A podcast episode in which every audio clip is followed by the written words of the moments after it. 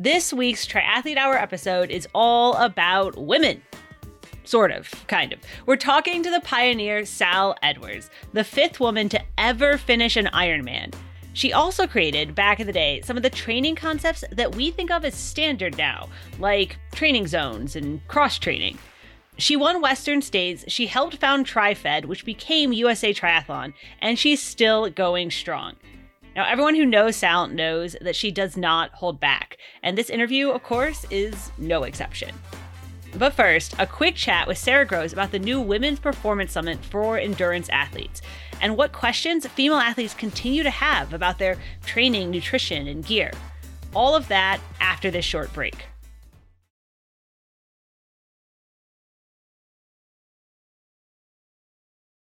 All right, this week, uh, Sarah Gross is back to tell us about this new Women's Performance Summit you guys launched this week. What does that mean, Sarah? Why why should triathletes care? Yay! I love when you ask questions. Why, why should we care, Sarah?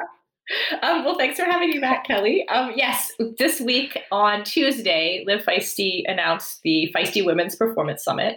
And why should triathletes care? I mean, triathletes should care. So basically, I mean, I'm sure you're you're aware of this. We've we've sort of I feel like we've sort of had a bit of an awakening as women in sport lately, like in the last few years. I don't mean like yesterday.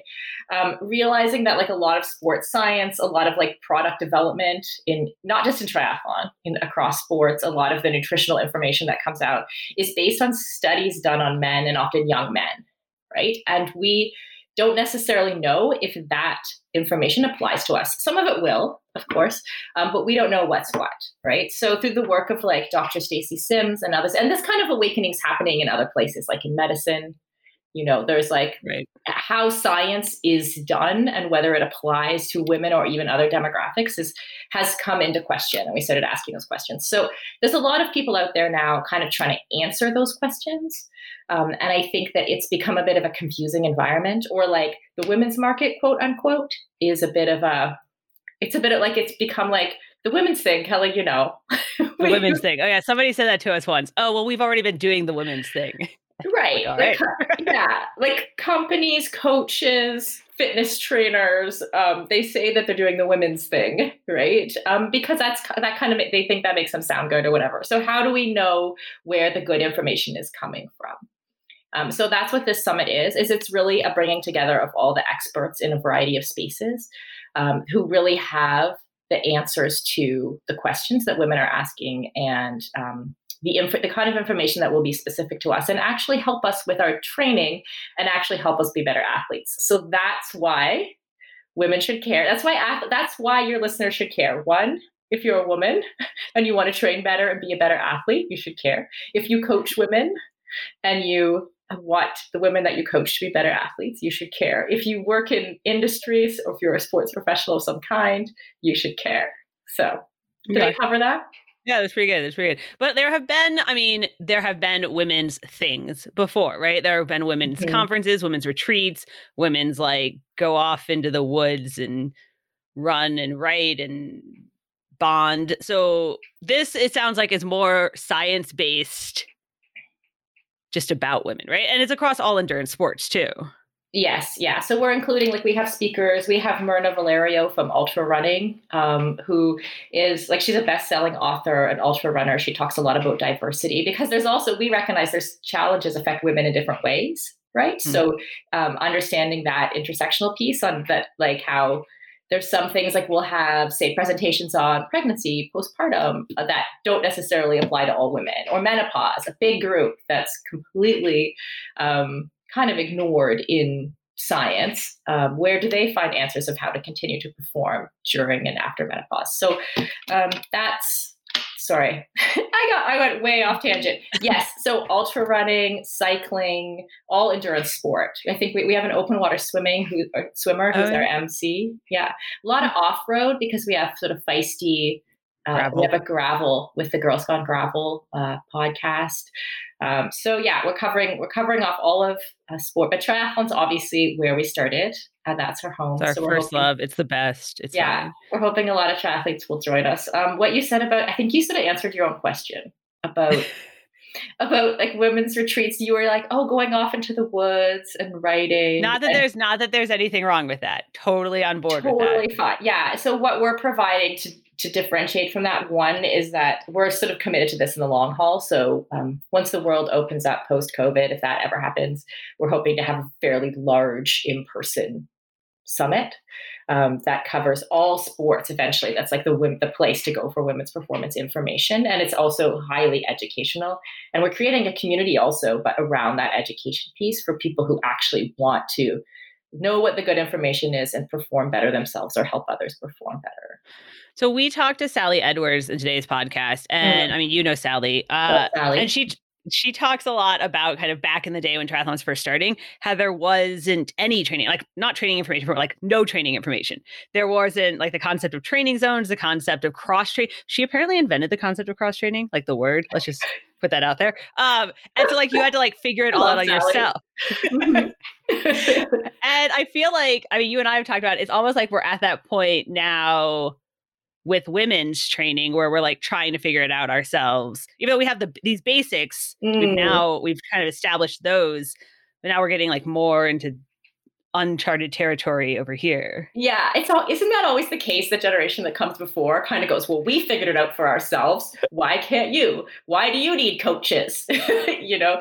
And so like Sally came from kind of like the wild west of triathlon years, which is amazing. And it's amazing that she like that that generation is like still around to talk about it, that we have that connection to our roots. But yeah, I think you're right that that we talked about it a bit before we started recording, that like women's performance specifically um, is in that kind of wild west phase like i talked about. Like people are jumping on board and realizing it's important but we don't necessarily know what the good information is and how to bring it all together to into a plan to perform better. Like how do you bring that into a nutrition plan and a uh, training plan and you know and how do you know which products like which of all the companies putting their hands up right now and saying we have products for women how do you know which ones did shrink it and pink it and which ones actually did proper research and development for a women's product that helps women perform like you need to do a deep dive to figure that out I mean, there's even debate within the like women specific bikes, for instance. Like there's even a debate within the tech engineering community about whether that's really necessary or if you just need to build smaller bikes from the ground up as opposed to like women specific bikes. And that, there isn't even like a consensus. I'm not saying one's wrong, one's right. I have mm-hmm. Both non-women specific bikes and women specific bikes, so it, it varies.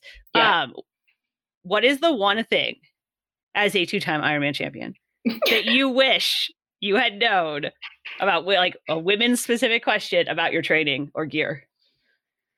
oh do i have to pick one Well, fine, but you can't like go nuts, right? I'm giving you two. I'm going to give you two. So one is that I completely underestimated the uh, effect of my cycle on of my menstrual cycle on my training. So I think I was reading. I was taught that like when we were tired, it was a training tiredness. And I think if I had information, more information, I would have realized that there was a fatigue at different times a month, not just necessarily before and during a period when you, like when culturally we know there's there's things happening, or you know because you're cramping, um, but then actually at different points in the cycle that you have different strengths and weaknesses and things that could be used integrated into your training. I I didn't really take that in, and I I spent I probably spent 15 years wondering why you know the like the typical periodized plan three weeks on one week off didn't work. Or Hmm. sometimes i try to put blocks of training together that was like two three or four days of training with a, with an easier day or half an easy day. And that's a typical another typical training cycle that triathletes do or pro- professional triathletes do. And it didn't always work. Like sometimes on the when i'm supposed to be fresh i'm feeling like crap um, and I think a lot of that had to do with my cycle. So I wish I had known that. Or it's it's not the only factor. Hormones aren't the only factor, of course, but like that I didn't take that into account at all is a bit crazy. Um, looking back, and then the other thing is about strength training and how important that is, and how important that was specifically for me in terms of my body type and um, what I know now. Obviously, obviously you know because I've ranted on about it to you about doing CrossFit. But I can see now how uh, a dedicated strength program, especially after like after I was 30, which I'm well beyond 30 now, um, would have been an asset to my training program. I'm gonna add on my most annoying thing about What's the that? whole like now that we're all paying attention to menstrual tracking and cycles, Mhm. there actually is no consistency though, because then like everyone was like, oh, we we learned a little bit, and everyone thought this one way is what every you know applies to all women. And mm-hmm. so I tried mm-hmm. that, right? I like was like, okay, did not work for me at all, right? Like the whole birth control and hormonal and all that, not I did not have the same impact that it had on all my friends. So and then I now that we're getting more and more research mm-hmm. that actually we don't know yet, and there's you know wildly different reactions. So that's my annoyance right now is that we like know it's something we should pay attention to, but we don't have enough information yet to know how we should pay attention to it. Yeah, absolutely. Mm-hmm. So I think, and I think that's why it's important kind of to bring all the experts together a little bit and let people like help curate that information. Like that's what Selene Yeager's doing on um, with Feisty Menopause and our Hit Play Pause podcast. Is she talks to experts every week, right? And then she kind of curates that information, and she's and she's great at it right? She's she's well suited to this task and can bring it then to that community and say, okay, here are the bullet points, or you can start to see overlap with other experts. Or sometimes people disagree, and that's just how it is. That's just what the Wild West is like. You, you know, you don't you don't know who's going to ride in a town. that metaphor is getting a little stretched. we uh we do have a story. Selene did do a thing about menopause for us, um, and we have covered some of this. So I will be sure to include that link in our show notes, and we'll include a link to the summit so people can find out more information. Uh, when is it, Sarah? There's our it last. March 26th to 28th. Um, and also, when you sign up, you can sign up at, oh man. You're trying to remember the URL. yes, womensperformancesummit.com. Um, or just go to livefeisty.com and you can you can find the link there. But womensperformancesummit.com. We're having an early bird special. What date is this podcast come out? Wednesday. Okay, so Wednesday, the, or if you go on today, if you're literally listening today, there's a 36 hour flash sale just for our launch uh, where folks can sign up. But you can get, so there's a lot of the information that we know is there now. Some of the speakers are announced, um, all the fun details. Uh, and I was going to say something really important that I just forgot. Eh, probably wasn't that important. That's always my theory. If you don't remember it, wasn't that important. All right. Well, thank you, Sarah. And we'll include all of those links in the show notes too, so people can find it. And after this, we will talk to Sally about how things used to be. Awesome. Thanks, Kelly.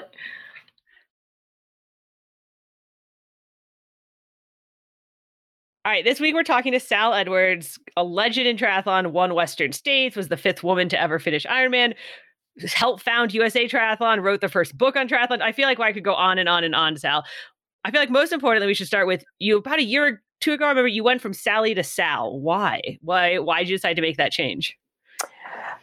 I think it's really important that we not be discriminated against based on any religion, gender, sexual preference, uh, politics, any of those things. And when you have a gender name like Sally, automatically you're put into some kind of a framework, or I would call it more of a box.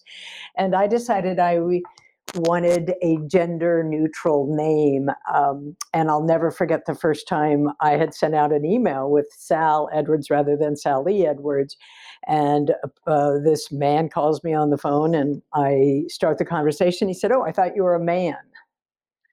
Uh, because the name Sal is more associated with men than with women.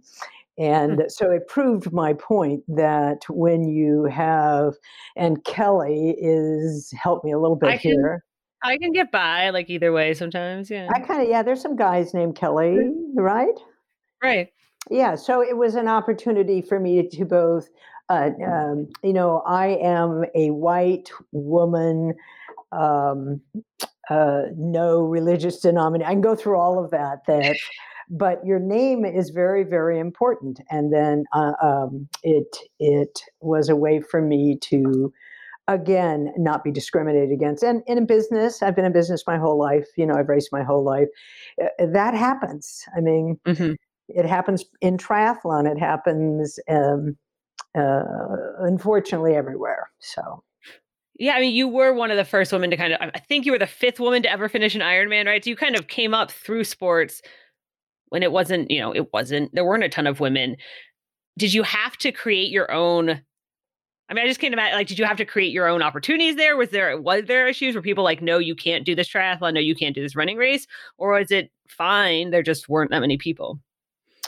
Um, well, I'll give you a good example. There were not a lot of women at the time because mostly we were considered freaks anyone mm. who wanted to uh, you know do any of these difficult endurance sports and test how far how fast how long you can go. And i was did the very first Nice france tri- called the Nice triathlon. It was in france. And i finished third in that race and i got on stage and the prize money was given out there's a man named John Howard who was an Olympian and a cyclist and an early winner of the Ironman. And John Howard got a check for $7,000 and I got a check for $3,000. And I said to the French, uh, I ran as far, I swam as far, I biked as far as John Howard, and I just got paid $4,000 less. And they looked at me like, again, I was in outer space or, you know, shooting down laser beams. Um, and I said, it's not my fault that there aren't you know hundreds of women behind me i worked as hard and i want equal pay. And so when usa triathlon was first being formed as a, the governing body in the united states i said uh, we will have equal prize money for men and women. It was the first olympic sport that did offer that um, as part of the process of being recognized by uh, I think it was called TriFed at the time. It's gone through a number of different names over the years. And so that is in the bylaws of the organization because of that experience. You helped found, I mean, TriFed at the time, now USAT. Um, how does one found a national governing body? um, well, when I wrote the first book on triathlon, I listed about 10 predictions that I said would probably come true. And one of them is that triathlon become an Olympic sport. And right. again, you know, there were like a hundred of us in the world at the time. It was not like, uh, but the, you know, the, uh, there were very few triathlons that even existed at that time to compete in. And um, when I said that, I said, I said, well, we better have a meeting. And so uh, I think there were about eight of us. Vern Scott, uh, was one of those individuals, became the first executive director, and he passed away um, recently. So that's, um, I think he made it into his 90s. He's, he was a very, a, a, big proponent of forming a, the and I believe it was the first governing body of triathlon in the world. I don't think any other country had had done that at that time. And so we, you know, started I got out. They said, "Well, we have to open a checking account," and um, I got out, uh, I owned a company called Fleet Feet. Fleet Feet is now 200 running stores in the United States that I subs- late, many decades later sold. And I wrote a check for $1,000. And Carl Thomas, uh, he was the vice president of Speedo, wrote out a check for.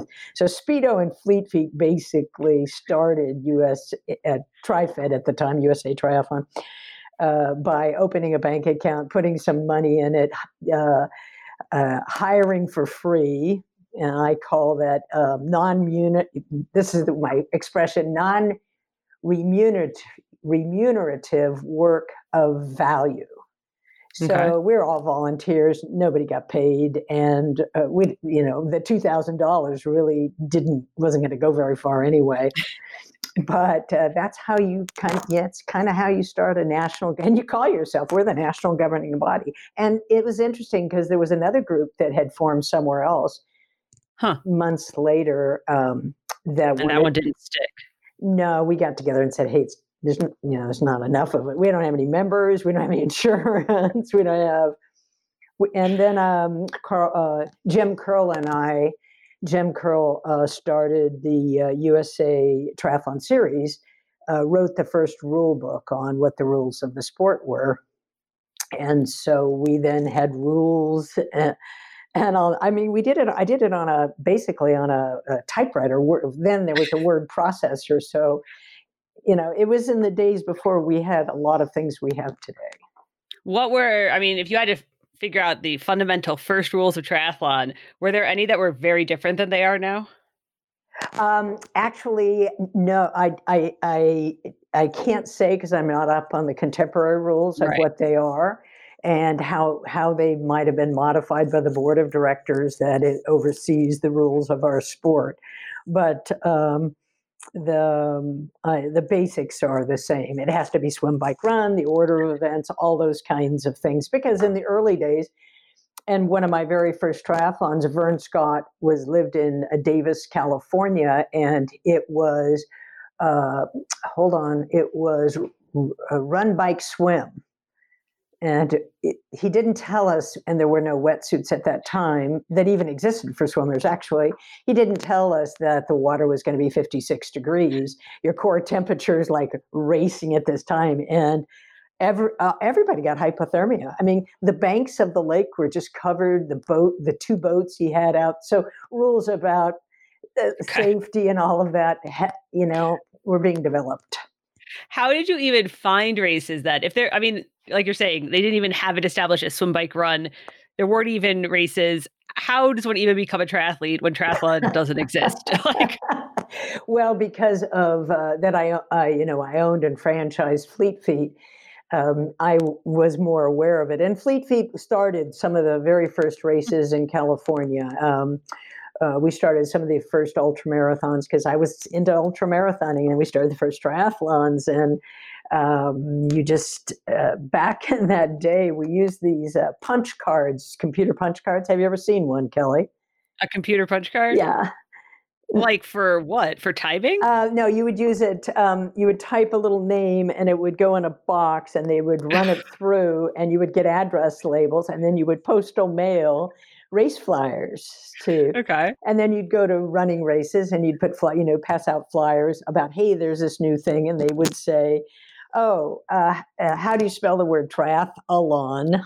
And right. you deal with getting rid of the a. I mean, things that are just taken for granted, though some are minor. Some really are like spelling the name of our sport correctly is important. People still get that wrong, in all fairness. Oh, they so. do. I didn't know. Oh, that. yeah. oh, yeah. Okay. That's amazing because that was in uh, 1980. So how many? That's uh, 40 years ago. The right. this sport. I, I don't, you know. That's how old our sport is. Forty, which isn't all that old.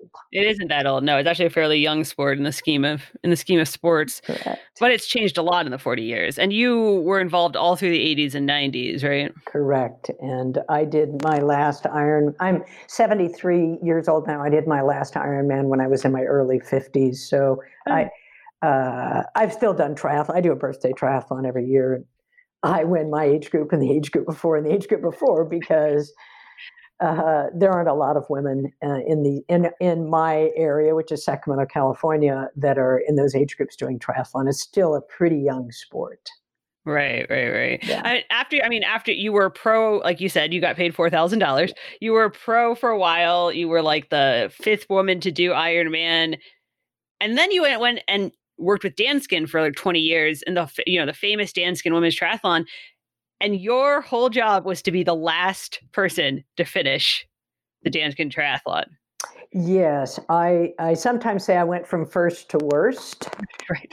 And but it's really should be flipped the other way because the worst place is the best place in the race. The what until I did it the first time, which is to volunteer to finish last, uh, and I uh, never got my heart rate over 100 beats a minute during any of the Danskin races. I had no idea the struggles of the of those eh, men or women in the back of uh, of the race. And when we had 650,000 women over those 20 years do a triathlon, so that brought a lot of women into the sport um, the best place in the whole race was being the sweep athlete. And, and I can remember talking to Scott Tinley once, and he said, You know, I'm on the brink of being too old and not being important anymore in this sport. And, you know, my marquee value drops with age. That happens to any athlete. And I said, Why don't you just finish last, Scott Tinley? and he said, I've never finished last in anything in my life. And I said, Well, try it and see what you think. And he said, No, I can't do that. And so I laughed and I said, Then you're going to miss the best place in the race.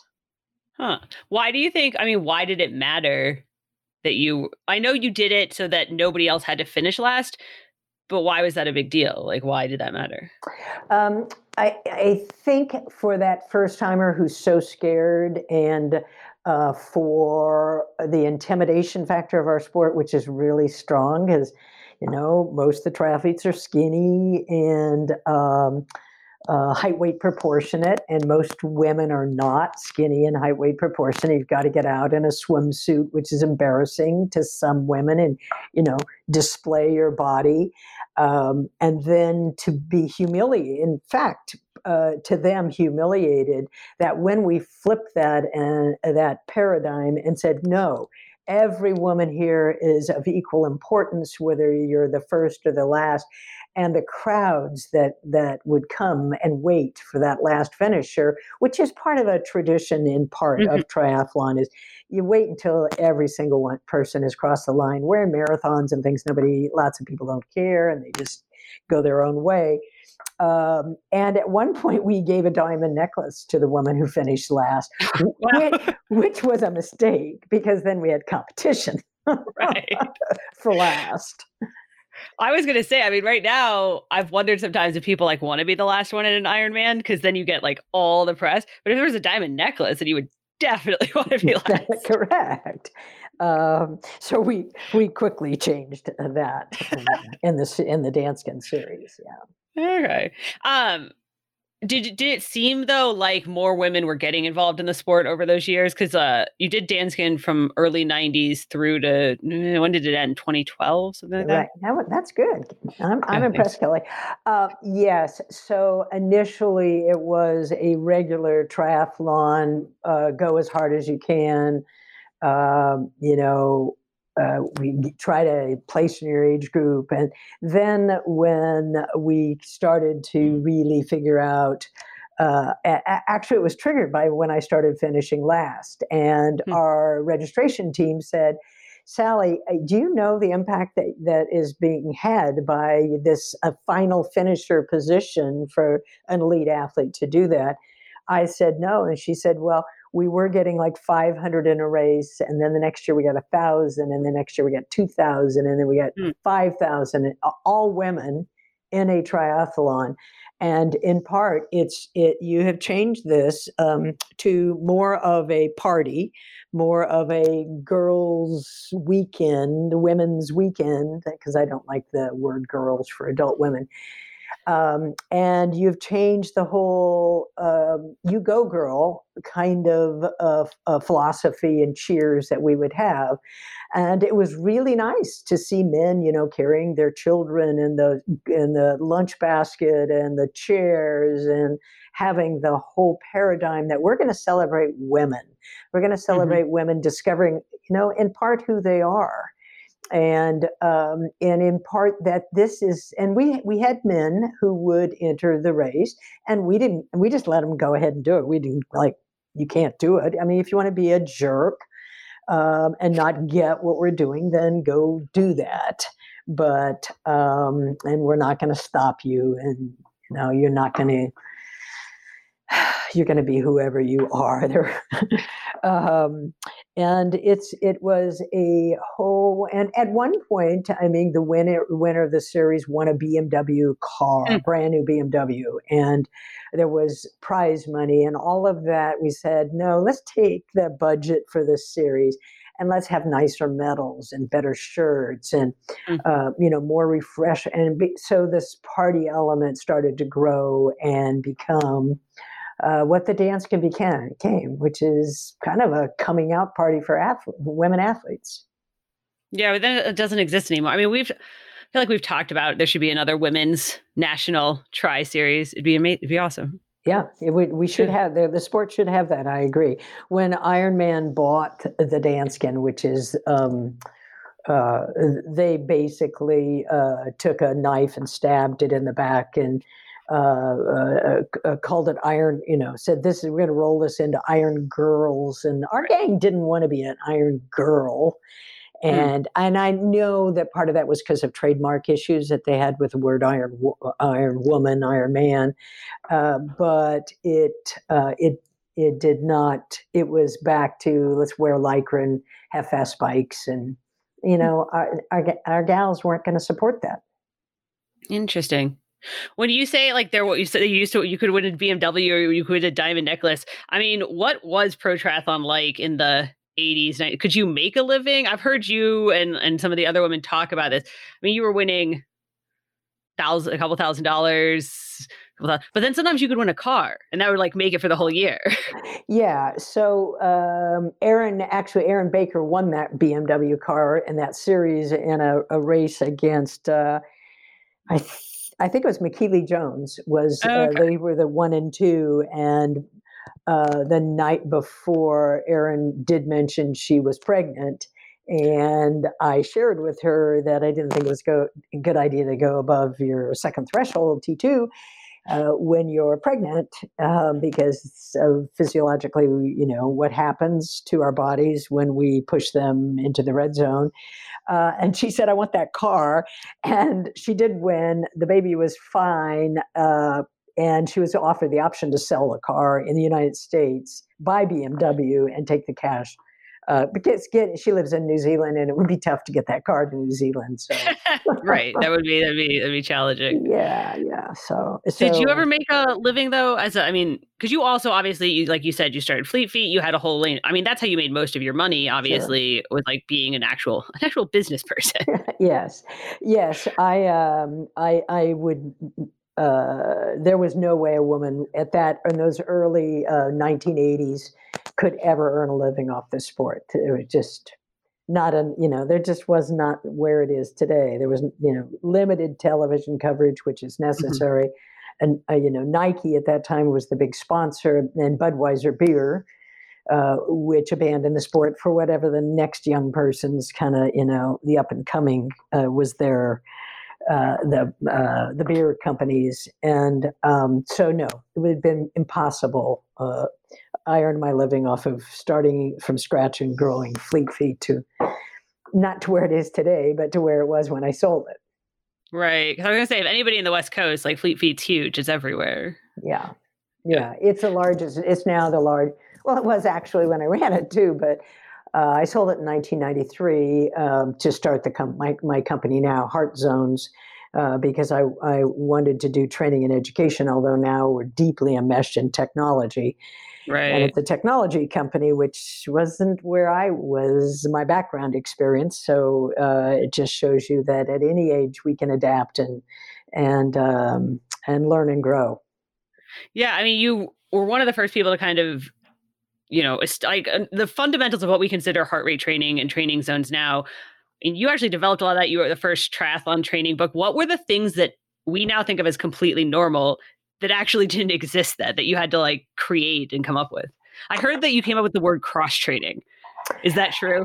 Um, that is true. So I have a master's degree in exercise science from UC Berkeley, and at the time there uh, w- were really literally no books on training of any kind. Huh. Uh, uh, there was not really no training guides for marathons or long distance cycling or running or we didn't train. We went out and did sports and training was a kind of a new concept and i tend to be about 20 years ahead i'm doing it right now with another whole area but anyway uh, and the cash cow usually comes 20 mi- years later so when you start something from scratch and you invent things and one of those principles was cross training and i can remember several of my friends that i went to college with became phds and went on and said you know, Sally, you state that by cross training you'll be fit, uh, fitter and faster in your single sport specialty. And I said, yeah, I wrote that in the first book. And I said, if you cross train, which is you do multiple different sports activities eh, to to in to be good at, at, at multi-sport, but also to, and I went on and set up PR in the marathon and qualified for the Olympic first women's Olympic trials in the marathon by using cro- a cross-training methodology. And so I said, I think you're sport. So one of the basic principles of training is called sport specificity. I know you know this, your audience knows this. And it says to be a great runner, you got to run. And to be a great cyclist, you got to cycle. But in fact, um, uh, by cross training, you allow certain of your muscles and your cardiovascular, your your uh, nervous system and cardiovascular system to recover from that activity while you're going at pretty high intensities at other activities. So it was a rest recovery, which is another f- basic principle of training, and how you measure that is another whole subject. Um, to uh, do that, although you continue to to uh, stress your central nervous system pretty hard in the sport of triathlon. Well, yeah. You just said yeah. uh, the concept of like recovery and going easy on easy days and hard on hard days is like a thing we all kind of accept now. I mean, it's like widely accepted. Was that like a standard then, or was that like not? I mean, you basically you just said that you know the whole concept of training was had to be developed. How was it? You just developing it by trial and error? Were you just like trying things and being like, well, that didn't work? well, yes, I I did uh, do that, and I I read the original research articles that were uh, coming out of. Uh, the American College of Sports Medicine way back when there weren't very many members of that group either, uh, and uh, and and tried to follow and and and part I had to argue with scientists and um, because they say you know they their experiments are six or eight weeks. They're not over right. long periods of time. So um, I dispelling there's a lot of myths that even still exist today in training that like 220 minus your age is one like get over it people. It's the maximum heart rate uh, age adjusted formula is invalid but you read any popular magazine today almost and they'll say you got to do max and it's really easy to figure it out and it's just you know it takes a long time to put that nail in some of these uh, myths about weight loss and What's the one then that hmm. like still really annoys? Besides the two, you know the whole like two twenty minus your age. Uh, the one that really bothers me that is something called the fat burning zone. Okay. Okay. So, um, in uh, training with data, which is w- what did not exist back in the day, um, I remember when I ran in 1984 in the Olympic first women's, what a great celebration, televised. Joan Benoit Samuelson wins the for you know the first place then goes on and wins a gold medal in the olympics in the first time women were allowed um, I would look at my heart rate monitor and I would say, what does 176 beats a minute mean? I'm running 26 miles, and um, and so I said, you know, we need to make sense out of. So I created zone training to take uh, give a contextual. Um, uh, relationship between numbers and give numbers meanings, which is what we um, need to do. And so then one day a treadmill manufacturer called and said, We're going to put this button on our treadmill called a fat burning zone. And we want you to tell us, you know, what percent of max to do that with. And I laughed and I said, That's just, I can't do that. It's not the way the body works. I can't say that it's, you know, 70% or 60% or 80% or because it's different and it's based on metabolic response and not maximum heart rate. And I tried to explain that, which they would not accept because they want and and then they about a year later they put that button on there and they made it at 60 to 70 percent of your age adjusted maximum heart rate which technically means your max heart rate's calculated incorrectly and 60 to 70 percent is below you can go a lot harder and burn a lot more fat at a higher number uh, but it became the most popular button when on treadmills when uh, somebody would right. get on, they'd push the fat burning zone, which actually makes you fatter because you think you're burning fat and you're burning a little bit of fat, but you're you're not burning very many calories. And the human body is built to it wants to burn calories if you want to do weight loss. So the whole concept of a fat burning zone is wacko.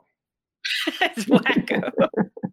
yeah you even have like I, people can't see it because we're not recording the video but you have like all your charts uh, of the different heart rate zones behind you because you started the company heart zones um to kind of like get this whole different training zones of your heart rate uh, and then like you mentioned it became a technology company and you like now you're founding apps at the age of 73 mm-hmm, mm-hmm. interesting uh interesting path there um, it is, and I have dedicated a lot of my uh, interest and energy into uh, uh, school physical education. I'd like, I want to be part of the reform movement. Uh, it's it is a bit like moving a mountain in terms of uh, we call it tossing out the rubber chicken. Um, and PE has been uh, uh, about 50% of the PE teachers resist everything we're doing, which is to bring technology into the school. Physical, they're the school PE, PE teachers are the last to adopt technology. I mean, mm-hmm. science, math, language arts, uh, uh, you know, technology is a basic part. But as soon as I say, hey, let's put a, get a little data and let's maybe uh, make it safer for kids to work out and more enjoyable and engaging and interesting and individualize and personalize it. They say, hey, Sal, I got 50 kids in a class. I can't even learn six periods a day. I got 300 kids. How am I going to learn even all their own names?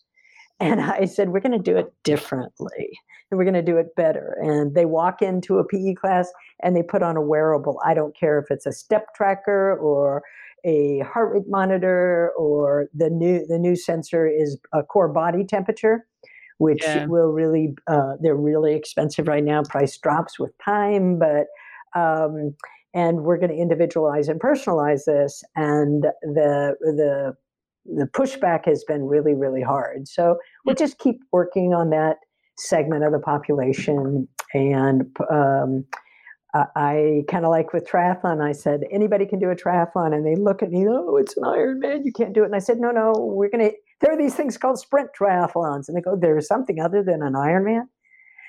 Because in those early days, you would, I would say, I'm a triathlete. And they'd say, "What right. is that? And right. I'd say, I do an Ironman because, and they go, oh, I know what that is. It was on TV. They still say that, just so you know. You say no, triathlon. Seriously? Random, well, like the random, friend, you know, like your aunts or uncles or random. Yeah. They're like, oh, yeah, the one I see on TV. That's pretty much your standard. Oh. We still oh. got to like convince them that it's not just yeah, Ironman. Yeah, that brand that um, has gone through its challenges, let's say. Yeah. So did you um do you feel then I mean you've been really involved in trying to get people more fit, more active, gotten better or worse over time? Uh, Kelly, that's a really good question. I'd love to hear you answer that one. um, you know, statistically, our population has become more sedentary. Uh, mm-hmm. I know we're in a pandemic with COVID as we're doing this interview, and it's made that worse, not better. Um, uh, with health clubs closed and schools closed, or, or hybrid versions of these um, uh, different opportunities to uh, exercise and with the huge move and it, it, it, was like covid hit the gyms closed and within two weeks 300000 trainers went online and started training right. clients online i mean the, the uh, ability to adapt quickly to um, the that response i was very impressed with that was not the question. The question is, are we getting better? And my goal is uh, my lifetime pursuit. We call it my my purpose on the planet is to get America fit. Uh, our company now operates in in ten different countries, so I kind of have to adapt the America thing a bit. But um, I I think things are worse in terms of. Hmm. Of fitness, but I also wrote a book called uh, Fit and Fat I don't care if people are fat. I care whether they're fit. And the discrimination against people who are um, overweight or obese uh, is is an, is is shameful. I think we really need people to be fit. I don't care what's how big their bumpers are. I care that they're not couch potatoes. Right. I get what you're saying. That there, I mean, that's like almost a whole nother discussion that there is a lot of discrimination against lar- people lar- who are larger, even if they do triathlon, even if they run, even if they and and what we need is people moving. Correct. Being active. Yeah. Correct. And we need to do that in a safe um, and uh, engaging way so that they don't quit on us. And you know, I can remember when CrossFit started to become popular, and I said, "God, we're going to kill the dumplings. We're going to kill the dumpling." An expression I use that they're going to walk through that door and do high and hit training right off the bat, and not build a base, and you know, uh, and they and and some have died at CrossFits and they've died at other gyms from the underlying conditions that there was, you know, people were not aware of that's going to happen driving your car. Um, but I think that we need to be do really sound exercise programming and find things that people can fall in love with. And triathlon is one of those sports. You, I mean, it's addictive. It's um, something that emotionally just grabs your heart and says, I can do better. I want more. I want to be part of this tribe. And it's a fabulous tribe to belong to. Why? I mean, your very first one you didn't even finish. Why did you stick with triathlon? I froze because I was sitting on the bank shivering for like an hour because I couldn't move. Um, and Vern Scott, the race director at the Times, didn't know any better. It wasn't his fault. I mean, we were trying to figure right. out what what distances, what the discipline should be in order, and all of that. Um, I, I was a I was pretty good at it. That's you know I was in first place when uh, I got hypothermia, so I thought ah, I got to be a little smarter. And I can remember when they uh, uh, the governing folks at the time wanted to ban wetsuits, and I said, "Oh no, huh. you cannot ban wetsuits. This water is really cold." So yeah, no, that would not go over well now. no. Correct. Yeah. And do you think, uh, I mean, obviously, we are just talking about like health and fitness generally, but within triathlon, do you think it's gotten more serious, more competitive? I mean, obviously, training's gotten a lot more focused, intense. Um, and I think we, I think people have gotten a lot better over yeah, years. one of the things that I did miss which there have been quite a few in my life, but was the development of the coaching platform. I really thought that people would read the books. I, have written 24 books now on health and fitness and triathlon and running and, you know, all weight loss, all these different uh, school curriculums. Um, I really thought people would read and then say, oh, this is, I can write a training plan. I can go out and do a training plan. I can look at my results. I can change. I can, I really thought that people would do that. And I'm so wrong. I was so off that the whole explosion of levels of coaching and depend you know giving giving up that privilege to me of of art and designing training which to me was like the, one of the best parts is like i'm going to go test my body against my ideas of how it works.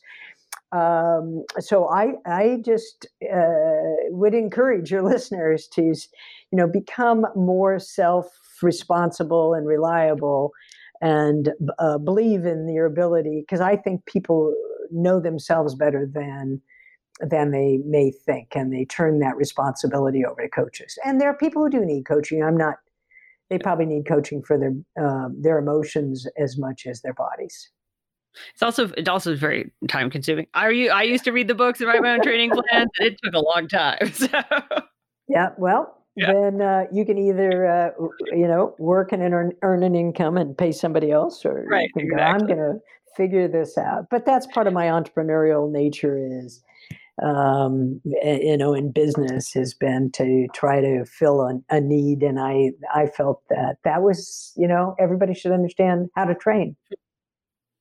So that was the one that, thing that you feel like you missed. What uh what other changes did you see kind of in triathlon over the four decades now? Um, well, I referenced these 10 different things that um, uh, I thought would come about, which is, you know, there triathletes would become celebrities. I'm not, I'm not sure they become celebrities. Triathlon would become an Olympic sport. Yes, it took what I thought was a lot longer to become an Olympic sport, but yes, it did. That that triathletes could earn a living off of this sport, and that um, has come to pass. So um, the politics of triathlon is something that also did surprise me a bit. How the relationship between the athletes and the business community and the race directors, and how the amount of turmoil that ex- that and you'd have to help me if it still exists um, hmm. between those three entities that are the kind of the force behind the sport. Um, and the business being you know the the big brand called uh, Ironman and how it continued to blossom and um, and and another the Danskin Triathlon. Now in the Danskin Triathlon, the corporation Danskin went down, mm-hmm. so that caused a, a bit of a problem. of What you do with a series when the corporation doesn't exist anymore. So uh, that was part of why it was sold. Yeah, no, I mean there's still definitely a or there would be relationships between sponsors and athletes and you know everybody has things they need from each other for sure. Still happens. Still, still happens. Yeah. Okay.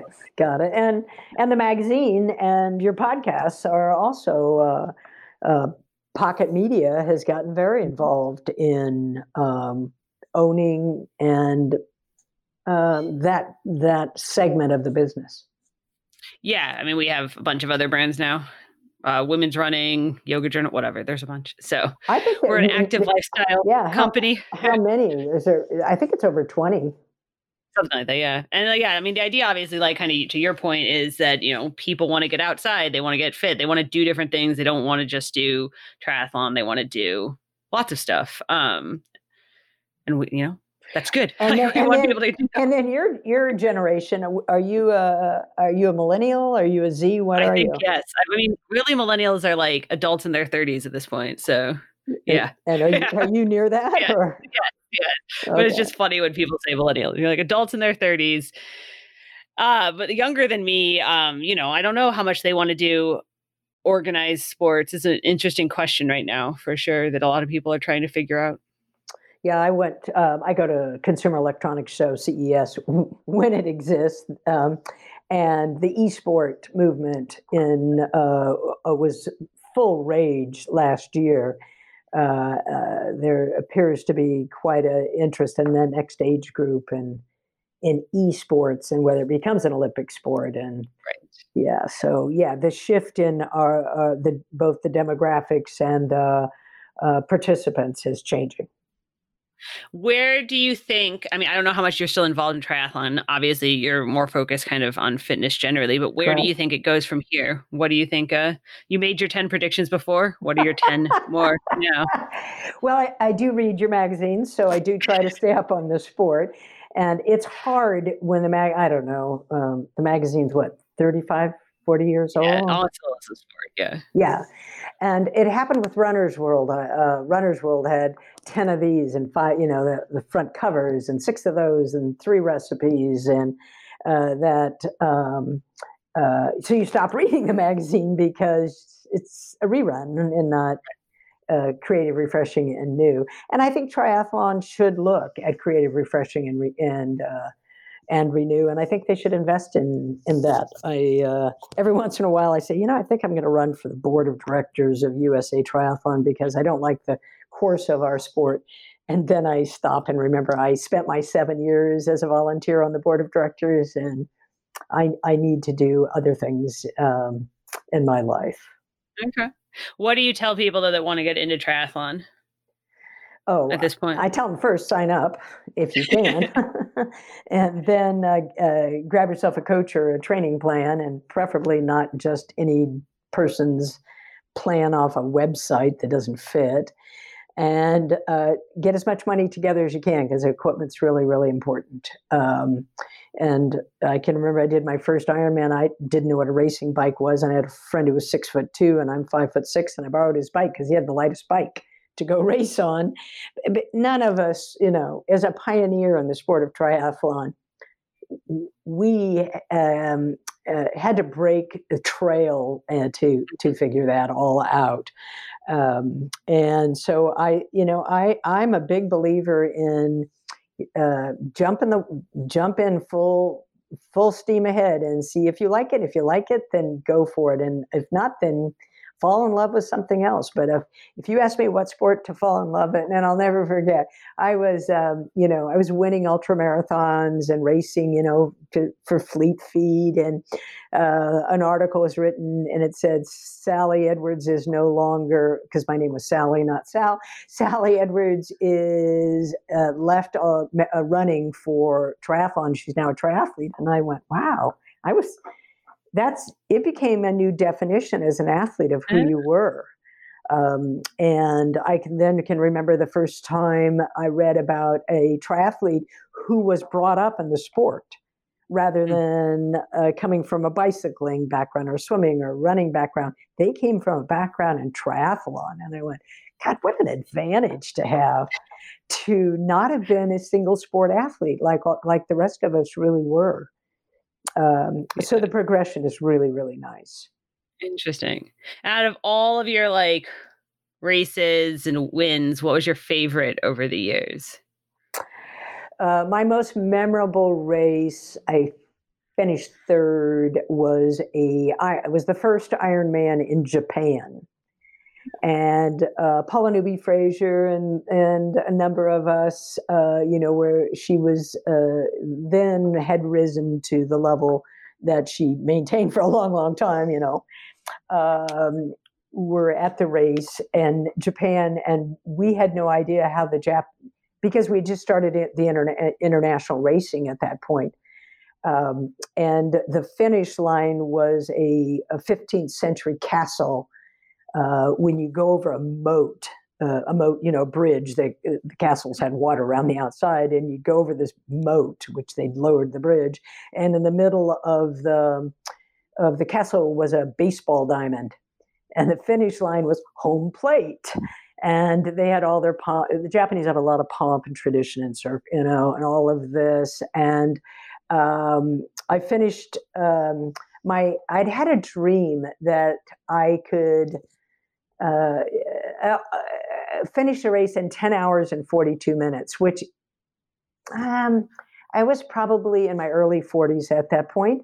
And I don't know if you've ever dreamed and seen the finish clock in your dream. And I came across this moat and into the, and I saw the clock and it said 10 hours and 42 minutes, which was a PR for me at the time. And it was just like this whole feeling like, huh, I'm really connected to to getting to the level where I could do my best, and that's really always in in sports what I wanted to accomplish was to do the very best I could, regardless of who the competition was. And it was uh, it's a memory.